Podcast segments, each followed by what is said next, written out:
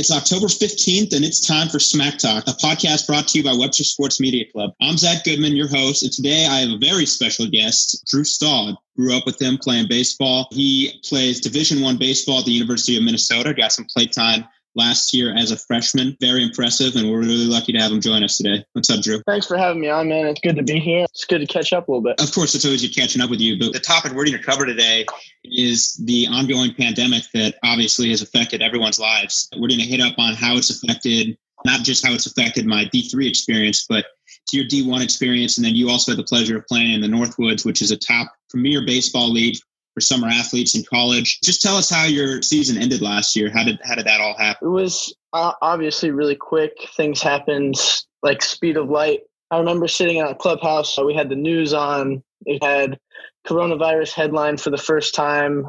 Didn't really think much of it. Our coaches said, "Hey, this thing's kind of coming around, but we should be good." Just focus in on this series we have coming up. I think we were. I think we had TCU at home that weekend early in the season, and it seemed like that was the Friday night game that we had talked about it. And by our midweek game against North Dakota State the next week, we didn't know what was going to happen with our season, if they were going to let people in. And then it led to that weekend. We were leaving for Air Force. We were packing our bags to get on the plane go play a non-conference series there. And that's when our season ended. I remember watching the news in the locker room again and the uh, headline of the nba being canceled and the ncaa march madness tournament. And when we all saw that we knew it was a domino effect. And at that point they just held us back. You could feel it coming once the nba shut down. It was really crazy because my experience we left to florida and at the start of the trip, like you had heard of coronavirus, but it wasn't more than the common flu. That's what people were comparing it to. And you're like, okay, not a big deal. I didn't feel the season was going to be threatened by any means. And then out of nowhere, just in a few days' time, the entire thing changed. You're lucky enough to side topic. You guys play in the Minnesota Vikings Stadium, don't you, early in the season? We're lucky enough to get to play at US Bank, which is the new stadium here in Minneapolis, built a couple years ago multi-purpose how they funded it with taxpayer dollars i think. We're able to get in there and you know it helps up here. It's it's negative 10 early in the season. We're not playing outside so we have that benefit. It's a really cool thing. If you have not looked that up look up minnesota baseball at the minnesota vikings stadium because it's spectacular. It's a really cool place to play, play college baseball. And then obviously you guys have your own park. While we're sidetracked, might as well go after. You had the pleasure of playing with the third overall pick this last year, Max Meyer. Tell me how it was just hanging out with him and being around a guy who was picked that high in the MLB draft. It was really cool. Max is a great guy, great work ethic, does his thing. When you watch him play catch and things like that, it just looks different. He's got that professional attitude and carries himself in that manner. And he is one of the most competitive people I've ever met, and he's honestly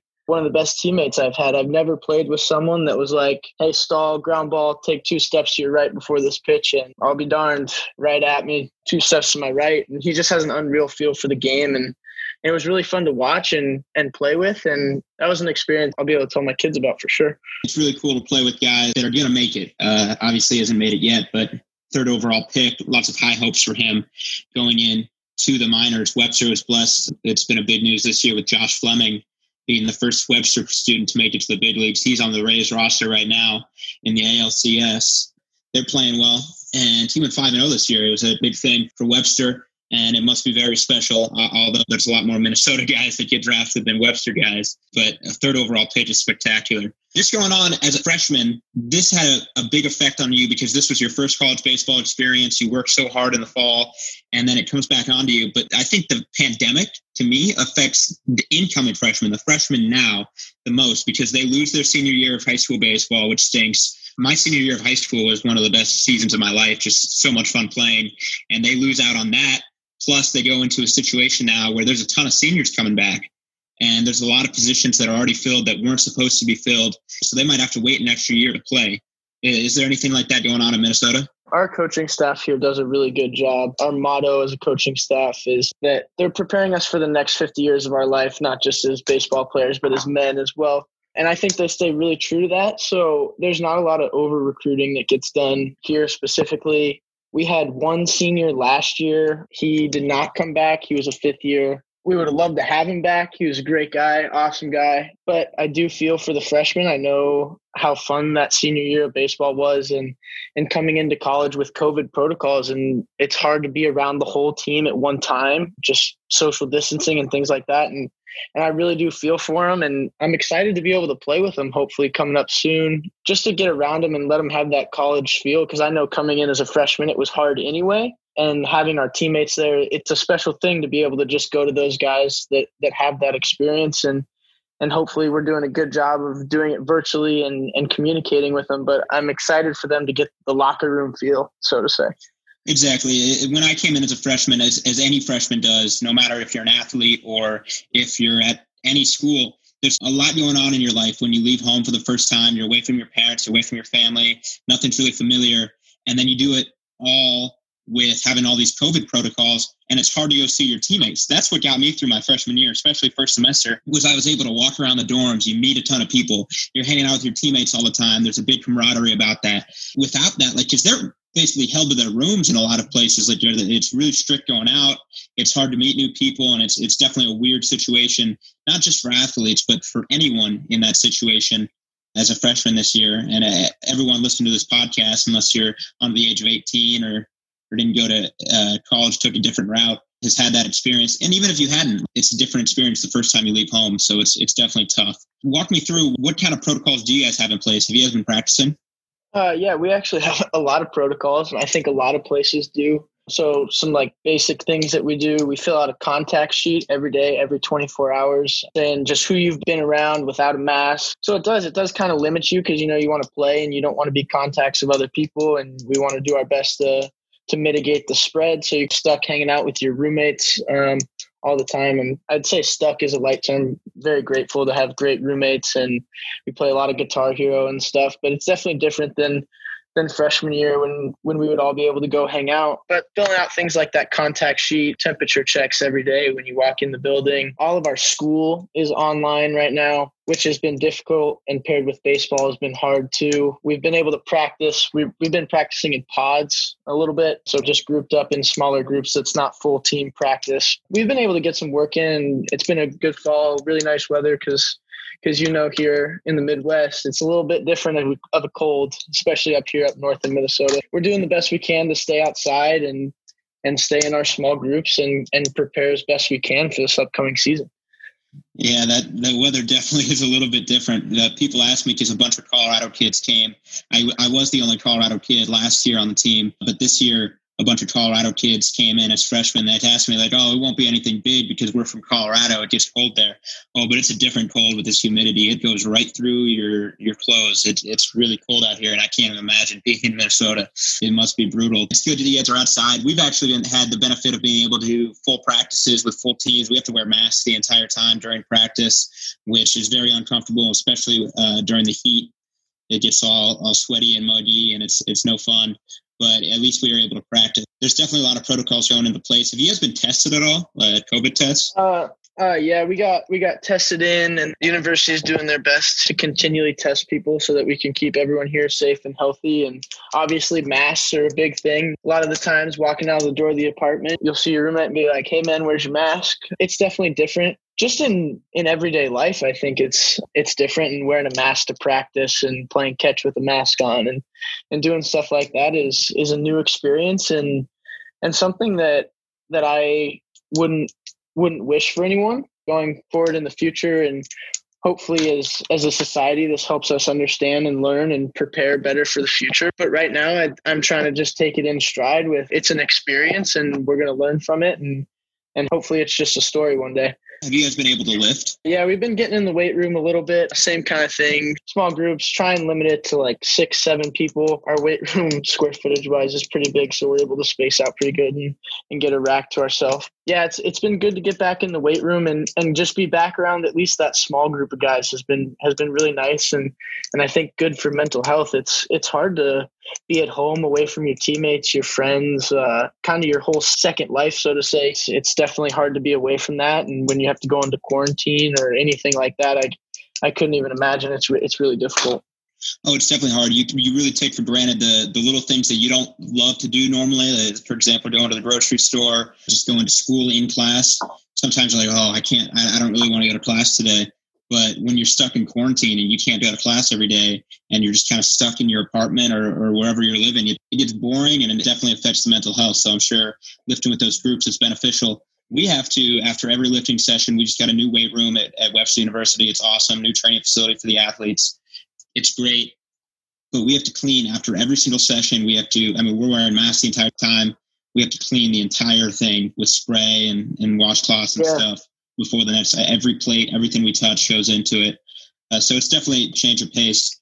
You played in the northwoods this last summer uh, one of the top baseball leagues. Tons of, of major leaguers have came out of that baseball league. What was it like playing in a in a top baseball summer league, especially COVID? It was different. It was nice. That was after probably three or four months of quarantining at home, doing our part. It was good to get back and just be around the game. I never lost my love for baseball, but that three months period, you kind of go numb, or at least I did, and I think a lot of people would join me in that feeling it was nice to just be around the game. And, you know, a lot of people talk about the sounds and the crack of the bat and, and the glove popping and and guys just joking around in the dugout. And I think I realized how much I missed a lot of that, and it was good to get out there. And there were COVID protocols there too, temperature checks every day, ten guys in the locker room. So that was fun. It was different. It was just good to be back out there, and I, I really enjoyed it. Were there fans at the at the games? There were Northwoods. Obviously, it was they were able to get some people in, but it was limited by capacity, obviously, and every ballpark was different. So when we played in La Crosse, they had a little bigger stadium, so they were able to get a bunch of people in. I think we played there on opening night, and there were about a thousand people there, which was felt like a lot. We hadn't played in front of people in a long time. Our stadium was only able to hold 300, and I think it just went by county and what they were allowing. But it was good. It, it felt a little bit normal. Yeah, and playing in front of people is always so special, especially in the Northwood in a normal summer some of those places really pack their their stadiums because that's all they got in those little towns, and they they really sell out for these college baseball teams. It must have been a really cool experience. Regardless, uh, do you know where you're playing next summer? Playing the California Collegiate League next summer up in Sacramento with the Lincoln Potters. I'm really looking forward to it. So it's been kind of a dream of mine to to play in California and spend a summer there and enjoy it. And we play a lot of games in Southern California, so nice weather and summer and ocean. And I think that'll be good. And hopefully it'll be a little more normal what we're used to. Yep. Hopefully everything gets back to normal and, and both of us have our seasons next spring and, and hopefully maybe even have some less restrictions this fall to be able to prepare for our seasons. Drew, thank you so much. We wish you the best of luck during this upcoming season. Go Gophers, and we appreciate you coming on the podcast. Yeah, thanks, man. I appreciate it. It was great to be here. Uh, look forward to seeing you soon, man. Now we're going to move on to Major League Baseball, which has had their struggles with COVID as well, playing the most interesting baseball season ever. Only 60 games were played for the regular season. A bunch of teams made the playoffs compared to the normal amount, and it's been very exciting. I'm joined by Jackson King to discuss that. Hello, Jackson. Hey, Zach. Thanks for having me. Yep, of course. Always love having you. We're going to jump right into it. The NL, we got Los Angeles Dodgers with the Atlanta Braves. Dodgers beat the Brewers and the Padres to get here. And I'll tell you what, how exciting was that LA versus San Diego series, even though it was a sweep? Oh, it was amazing. I love watching San Diego play. The young talent they have, especially with Fernando Tatis Jr., always electric and always something fun to do with it. You know, always bringing new excitement to the game. They were the most exciting team for me to watch, even as a Rockies fan. Their first series against the Cardinals was great too. After winning game one, they were up 6 2 late in game two. And the the Padres come back and start hitting so many home runs. And you watch Machado and and Fernando Tatis going off, and it was so exciting. They're they're so exciting to watch, and they did it without some of their top pitchers. Clevinger and Lamet didn't throw in the the series against St. Louis, and then Lamet didn't throw in the series against Los Angeles. So they were a little shorthanded, but they still put up a great fight. They're one of those teams that they're fun to watch, but they play the game the right way. They have the excitement. They have the showboating a little bit. I mean, the new format that baseball brings, but at the same time, they're playing fundamental baseball and having fun while doing it. So I'm a big Padres fan. I love watching them. People call it showboating. And obviously, Fernando Tatis in trouble with hitting a home run, like up seven runs or something like that, swinging 3 0. I don't have any problem with it. I think that's where baseball's headed. You need to have this excitement. They bring a ton of excitement, they bring fans San Diego's going crazy about them right now, especially with, I mean, that's the only sports team they have now. They're going absolutely nuts over the Padres. It's great for the Padres to be back in the postseason. Now we transfer over to the Los Angeles Dodgers, ended up winning that series. What got them here? Honestly, uh, just the star power that they have. They have that grit and grind team that they know that they're going to win. They have pitching. They have a tremendous outfield. They have They have a lot of players that can come up when they need them to. They're just a well rounded, amazing team. They're tough to beat. To me, the Dodgers system as a whole might be the best in the big leagues over the course of the last 15, 20 years. They have been dominant, even though they don't have any championships. They have been dominant. They've been upset in the playoffs, and obviously, you got to talk about that. It feels like every single guy that comes up in their organization ends up turning into a superstar. And guys that struggle in other organizations end up being on the Dodgers and playing really well. For example, Max Muncy didn't have a great career, and then he comes with the Dodgers and comes in. Now he's a superstar level player. Then you combine that with guys like Cody Bellinger, Mookie Betts, two MVPs right there. They're really, really good. Will Smith's had a great year. Corey Seager, Justin Turner's one of the better hitters in baseball. Kike Hernandez, Joc Pederson. I mean, they're just unbelievably stacked on the offensive side of the ball. You look at Justin Turner. If you ever heard the story about how they found him, they found him actually at an alumni game. He wasn't, I don't think he was scouted or anything after college to go pro, but apparently he played really good at an alumni game. And the Dodgers ended up signing him, and then he made his way up through the ranks. I mean, he's in that Dodgers organization and ends up being a stud and hitting nukes for him to me, I think it's interesting if you watch the Dodgers. I've always been interested as a player myself to figure out what they're doing. They do a bunch of new ideals of hitting, and all their guys do it. If you watch their swings, how they finish, they all look very, very similar. Whatever they're doing, it's working because they put up a ton of runs. Now you put in their pitching staff, and it's unbelievable. The main thing I looked at their pitching staff earlier on in the year, they scratched, I think, I can't remember who it was. I think they scratched Kershaw game one, and they're like, okay, you scratch your starting pitcher, who you have to go to. In game one, they go to Dustin May. your guy had no idea he was going to come into pitch, and he's pumping 98, 99 off the mound, hard two seamers. Dustin May is nasty. And that just explains the depth they have on the, the pitching front. And he's so young, too. I mean, you look at Kershaw, who's I wouldn't say he's at the end of his career because I feel like Kershaw is one of the best pitchers ever played. So I feel like he's probably saw his three or four more seasons. But you look at their rotation; they're all young guys. They have maybe two two or three older guys, and then the rest of them are 23, 24 coming up and looking good. It amazes me as a baseball fan, and you see this with the Tampa Bay Rays too. Every single guy that comes out of their bullpen is throwing close to 100 miles an hour with nasty stuff. And it's like, how are you supposed to hit this stuff? And obviously, big league hitters are not doing that nowadays, turning around fast, fast pitching. But I mean, you look at Kenley Jansen, hard cutters, Joe Kelly, hard two seamers up up there near 100. Brusdar uh, Graterol throwing 100. He touched 101. Blake Treinen with the A's a few years ago had like a 0.7 ERA in the regular season, something ridiculous like that. Don't quote me on the exact number, but it was some ridiculous number. He goes there. Jake McGee, who, who was really good in Tampa Bay, didn't pitch great on the Rockies. I know all about that, but he comes back and he pitched a really good year for him. That's before you even mentioned guys like Walker Buehler and you you talked about Clayton Kershaw. They're unbelievably stacked. Oh, their their pitching rotation is is one of the best in the in the bigs right now. Obviously, that's why they're here. They have their star hitters, they have their amazing coaches, but I feel like their pitching is what gets them there. Yep, they didn't run into much trouble. This was a star team. They were the number one team in the National League. They had no trouble with the Brewers. They had a little bit of trouble with the Padres, but they still swept them. So not that much trouble. They were undefeated, five and zero oh going into the NLCS. And game one, the Atlanta Braves took from them. They were also five and one going into the NLCS. They've been through three games when we're recording. It's two one Atlanta, but a lot of people still think this is the Dodgers series to lose. I think the Braves are hot right now. I think the Braves are and if, if this isn't their year, next year is for sure going to be their year. They have Ozzie Albies hitting bombs right now, and Ronald Acuna Jr. stepping up, Freddie Freeman. Just guys are stepping up, and that's not even talking about their young pitchers like Max Fried coming in and throwing an amazing game. They're a great team, and everybody kind of slept on them. This is definitely the Dodgers series to lose. Did you know that Jack Flaherty, Lucas Giolito, and Max Fried all pitched for the same high school team at the same time? Harvard Westlake, California. I did not know that. I know those imagine, guys are all studs in the game right now. Imagine going up against that team and you had three future, not just big leaders, but first round big leaders coming in, and their pitcher. Well, Jack Flaherty is one of the best pitchers in the game right now. Lucas Giolito threw a no hit, almost threw a no hitter in the playoffs. You're talking about high level guys, and they're all at the same high school. So that's a story in itself. I can't imagine they lost very much. I, I remember reading about it. They when they were all on the same team, they actually did lose, and then they graduated a couple guys, and I can't remember who was the younger one. I think Flaherty was the only one left, and then they ended up winning a state championship with him. But what a team there! Imagine being 17 to, going up against those guys.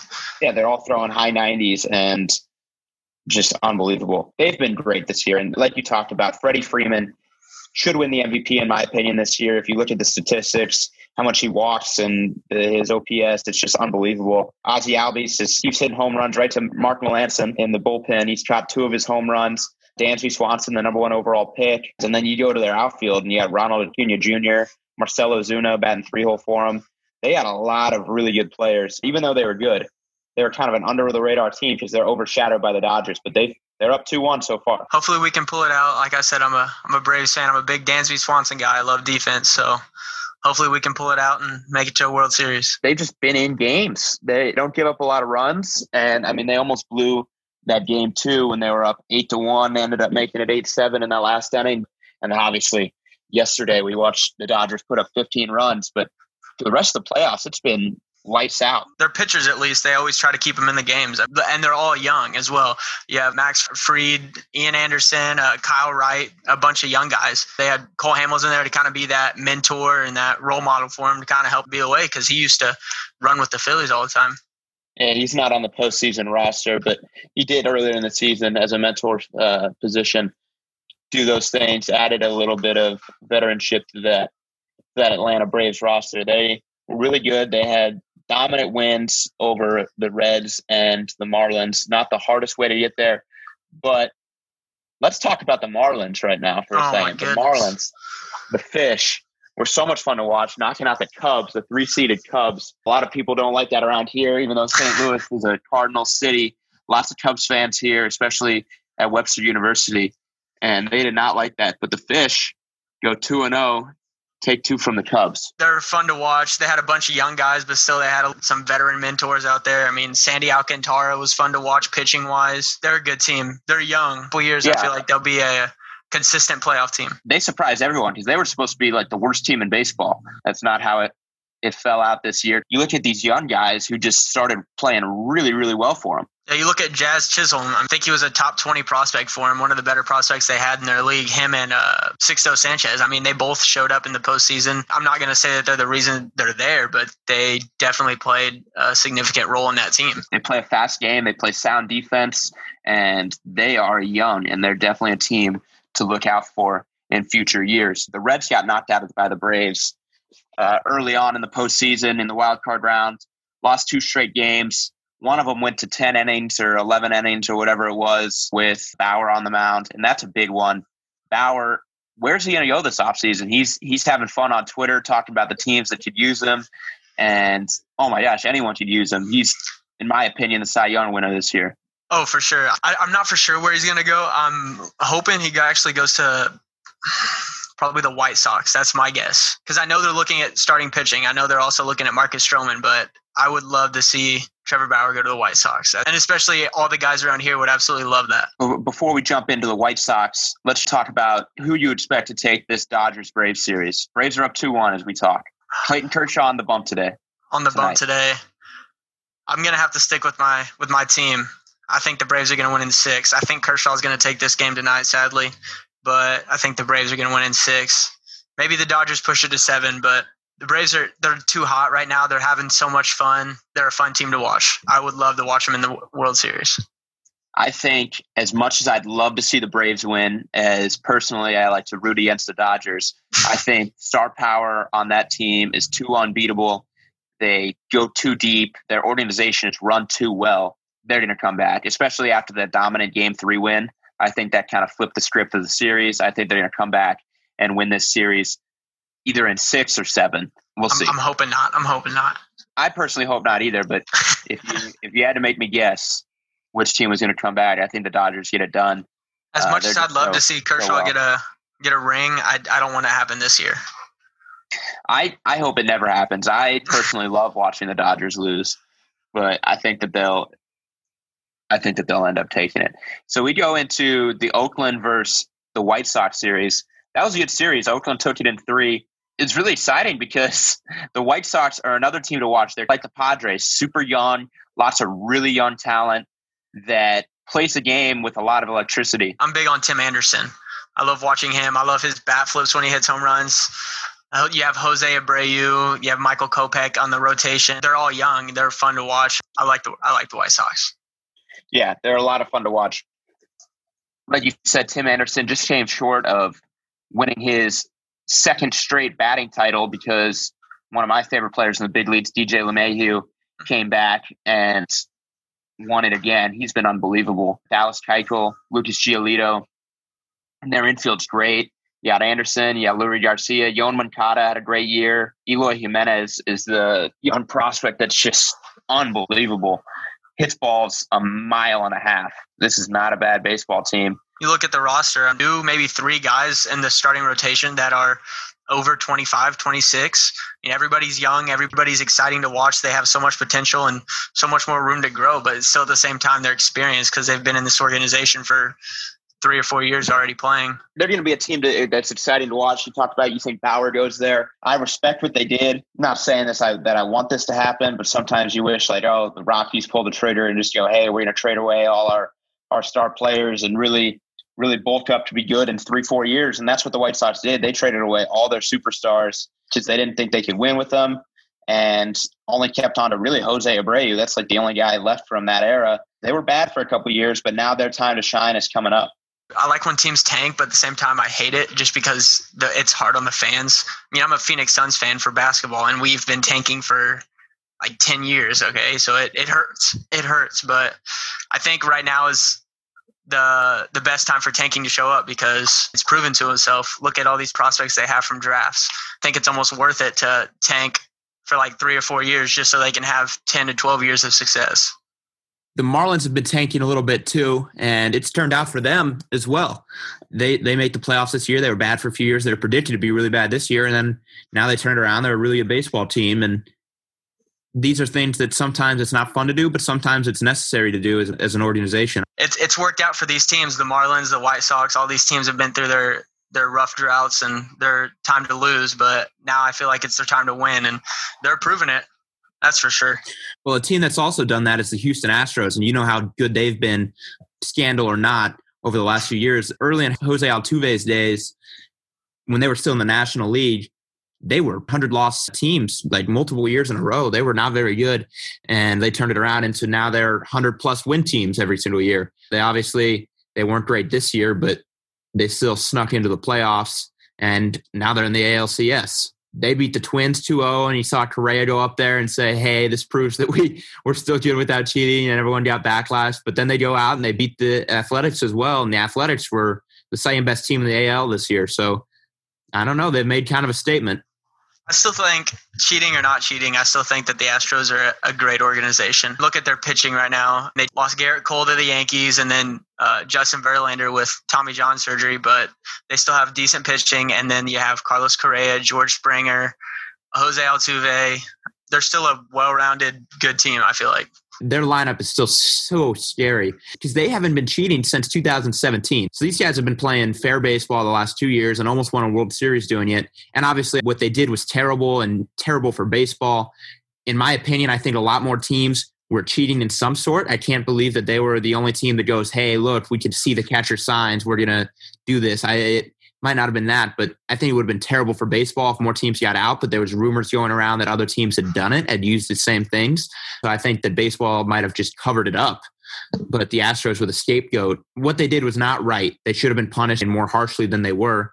But now you're looking at a team that, through all this adversity, is in the ALCS for the fourth time in a row, and they're still a dangerous roster. Uh, when we're recording this, they're down 3 1 in the series. Could pull it back to 3 2 if they win tonight. Their lineup is so, so scary. At Alex Bregman, Carlos Correa, George Springer homered again. Jose Altuve's homered three times this series already. Fortunately for him, all in the first inning. Uh, Michael Brantley, Yuli Gurriel, who's not had a great postseason, been a little cold, but he's still dangerous. And you look at all these guys, Reddick, and I mean, they're still stacked.